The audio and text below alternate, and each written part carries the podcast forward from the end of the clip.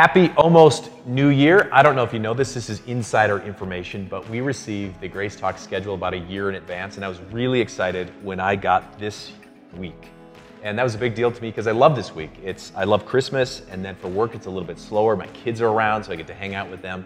And, and for a lot of people, this is a week where you start thinking about fresh starts, and everybody loves a fresh start. How many times have you got up in the morning and you said, "Well, today is going to be a better day," or you start a new week on a Monday and said, "Okay, here's when I'm going to start my workout," or "Here's when I'm going to start my diet," or you even go like a whole year and say, "Okay, this is going to be the best year ever." So what we're going to be doing it, this year is talking about the Bible, and a lot of people, when it comes to the new year, and it's a good thing, says, "This is what I'm going to do." I'm going to read the whole Bible. And that takes about 75 to 90 hours to read it out loud. So if you do the math, I mean, 90 hours is like 5,400 minutes. Divide that by 365 ish, and you get like 15 minutes a day. So you could do that. But the question I actually get more often is, says, hey, Jared, what is it like to just like meditate on a single verse? What's it take to like unpack what's in there? So that's what we're going to do. We're going to look at the book of Colossians, chapter 2, and we're going to divide this one verse in two verses, and we're going to see what this says every single day. And what is happening, and I'm going to give you a little bit of background. This is an amazing verse, but what is happening is for the people in Colossae, this is about 2,000 years ago, they're getting distracted. And we need this encouragement. Sometimes we need this encouragement, right? Life happens, you get confused. That was happening to the people at Colossae. They were even being convinced that Christ alone for their salvation was not enough pretty serious. So Paul writes this letter, and in the middle of that letter, he writes these two verses. So then, just as you received Christ Jesus as Lord, continue to live your lives in Him, rooted and built up in Him, strengthened in the faith as you were taught, and overflowing with thankfulness. Did you see how that started? Just as you received Christ Jesus as Lord. And as the world gets super distracting, as the world gets confusing, you know this simple fact you have Christ Jesus, and that's all you need. Let's pray. Heavenly Father, Son, and Holy Spirit, as we get distracted and harried, it seems like the answer can be everywhere, but in reality, sometimes the answer is with something we already have. We have you, and that's all we need. Amen.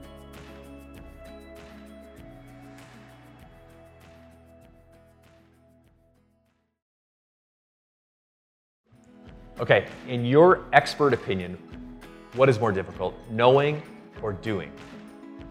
There's arguments for both sides, but sometimes you just don't even know what to do. Right? Maybe tonight you're getting ready for an appetizer for a New Year's Eve party and you don't know how to make it, or maybe you got a workout plan you're really excited to start tomorrow and you don't know exactly what you should be doing. Sometimes you're just not sure what to do. This year, I decided I wanted to learn how to figure out a Rubik's Cube.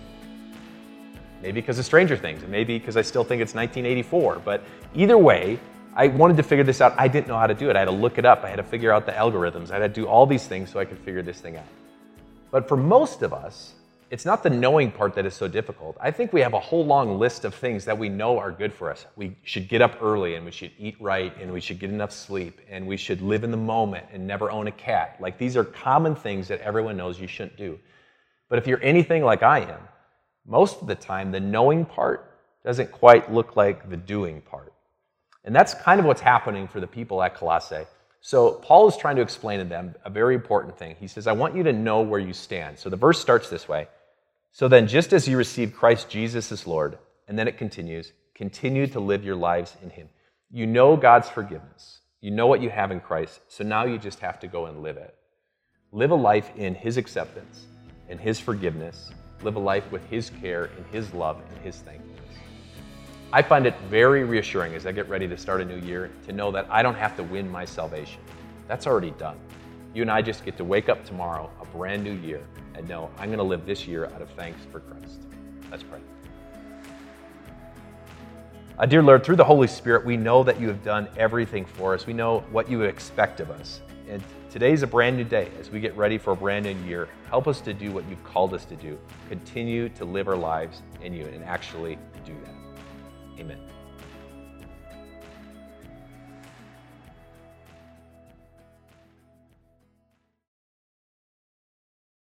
Uh, first of all, Happy New Year for staying up till midnight. You look good. So, this is what we're going to do. It's a brand new year, and a lot of people, when they get to a new year, want to refocus their life on spending more time in God's Word, and that's what we're doing this week. But we're looking at just two verses in the middle of Colossians. Here they are.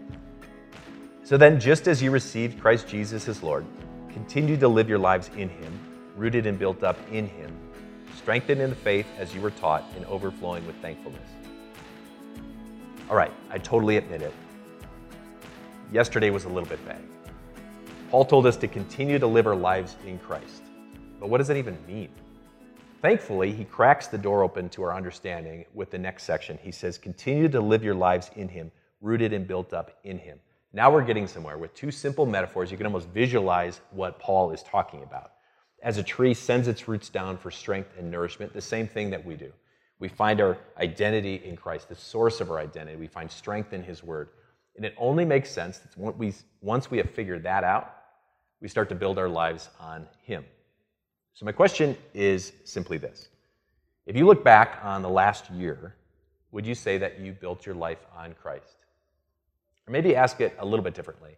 When you had confidence and hope and courage during this last year, was it because of your life in Jesus, or was it because of a new job or a relationship, or because you had finally saved up enough money? Imagine with me just for a second what would your life look like if this next year you truly built it on Jesus?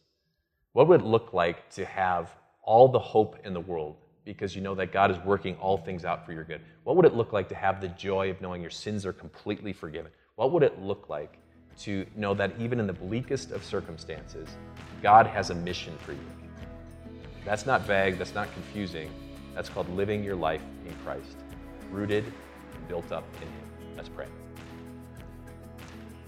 Uh, dear Lord, give us a chance to imagine the future and look back a year from now. What would our lives look like if it truly was built on you, rooted in you, rooted in your word, rooted in your promises, and built on those very things as we live out our everyday?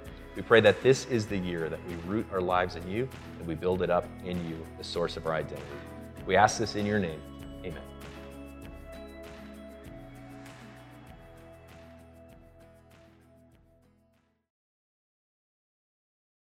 I've got a question for you. Do you think your faith is strong enough to face this next year or the trials that you're in? If you're wondering how to strengthen it, that's exactly what Paul is talking about today. So let's take a look. This is in the book of Colossians, chapter 2. He says this Continue to live your lives in Him, rooted and built up in Him, strengthened in the faith as you were taught. I want to talk to you about this section because I think it's very similar to how the human body works, at least how I understand it. As I understand it, your body does not get stronger while you're lifting weights. You can spend time as a kid, I didn't quite get this. I thought, okay, if I just lift weights and I work out all the time, you're just gonna get stronger and stronger and stronger. That's not how it works. What happens, and I'm probably gonna get like emails from a doctor for this, but what happens is you get micro tears in your muscles, and then when you rest, your body repairs those so you're ready to take on whatever challenges happen after that. I think it's a similar parallel to what happens with our faith. And I don't know what you're going through. Maybe you're suffering a job loss. Maybe you're struggling with uh, loss of a parent or your grandparents, anxiety, depression, and all these things are kind of weighing down on you. That is not where your faith gets stronger. Your faith gets stronger when you rest and find hope in Christ. It looks like this. When you spend time in the morning in God's Word, when you spend time in the afternoon, or when you spend time before you go to bed, we're finding this hope in Christ, and that's where the Holy Spirit mends us together. The trials tear us apart, and God puts us back together when we remember His promises that in Him we are forgiven, that in Him, no matter what we face, we know He has a plan for us, that in Him He has given us a purpose and mission in this life. Then we are ready to face the day, not because our faith is so strong for this year, but because we have faith in something that is so much stronger, our Almighty God who is looking out for us. Let's pray. God, the weight of the world challenges us and it tears us apart. We're going through burdens, we're going through trials. These are not what build us up. We ask that we continue to find time to find renewal in you. And no matter how we're getting crushed, we can find our hope in your promises and we can build up in a faith that is built in something that's so strong that it will never fail. That's you and your promises and your love for us. We ask this in Jesus, our very Savior's name.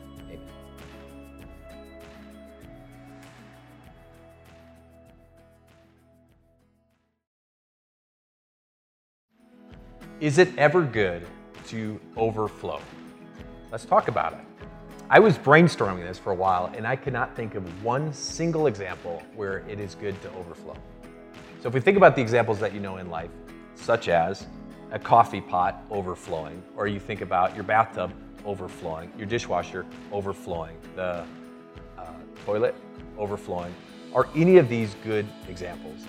I couldn't think of a single one, even if it's something good. Let's just say you have this giant bowl of Skittles, all orange because the rest don't taste very good, and someone keeps flowing more and more in there, they overflow. What is happening?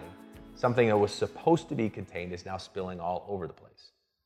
So, what are we looking at? What are we talking about today? We can't think of a single example of something good that overflows. And sometimes it's not even just the physical. Have you ever been in traffic and someone flips you the bird and blames you for their own mistake. Have you ever wanted to drive a tank and just kind of drive up over their car? What's the phrase? It says sometimes our anger is so built up we blow our top. Is that the phrase? Blow our lid? Blow our top. I can't remember which one it is. But this is the idea, right? We're so pent up that something has to overflow. And sometimes it's anger, and sometimes it's gossip, and sometimes it's resentment. I can't think of a single good example except one. This is in a verse we've been looking at all week, and it's way at the end, Colossians chapter 2. This is a whole thing because it's going to be written in your wallet and it's going to be written on your mirror after this week. So then, just as you received Christ Jesus as Lord, continue to live your lives in Him, rooted and built up in Him, strengthened in the faith as you were taught, and overflowing with thankfulness. What is He saying to us? He's saying, if we understand what God has done for us, if we understand that we're built up in Him, we understand that we are accepted, if we understand that we are loved, if we understand that God drank a cup of overflowing wrath and punishment that was meant for us and in our place did that on the cross, then we change it, our perspective. We start to see things in a different light. We get a chance to not overflow with anger and frustration and jealousy, but instead we get to overflow with thanksgiving. Let's do that right now. Let's pray. God, some days it feels our nothing is going right. And there's plenty of days where we're overflowing, overflowing with self pity and anger and frustration. We don't want to clean up those messes that everyone has made for us, and, and we don't want to do these things because we can. Instead, help us remember who is the one who cleaned up our ultimate mess, who is the one who drank a cup of suffering and overflowing of sin of the whole world, so that we can live differently and we can live in grace and we can live overflowing, not with uh, frustration and jealousy and anger, but instead overflow with thanksgiving. We ask this in your name, who came to this earth just for us. Amen.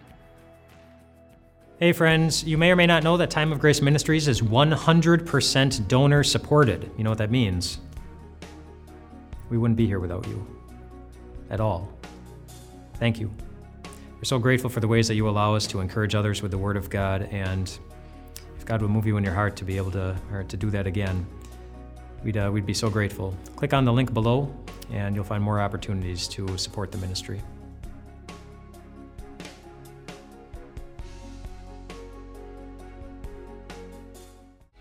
Hey everyone, Pastor Mike here from Time of Grace. Thank you so much for investing your limited time to grow in your faith with us. But could I ask you for one more favor? I'm sure you're itching to check out social media or go on to the next part of your day. But you could do a huge help for the kingdom of God if you would rate and review this podcast. Just taking a few seconds of your time will help other people to find time of grace, which matters so much to us because we want people to hear about grace, to hear about Jesus, to hear about eternal life. So thanks for taking a little more time. We pray that God blesses you with a great day, and we'll see you soon.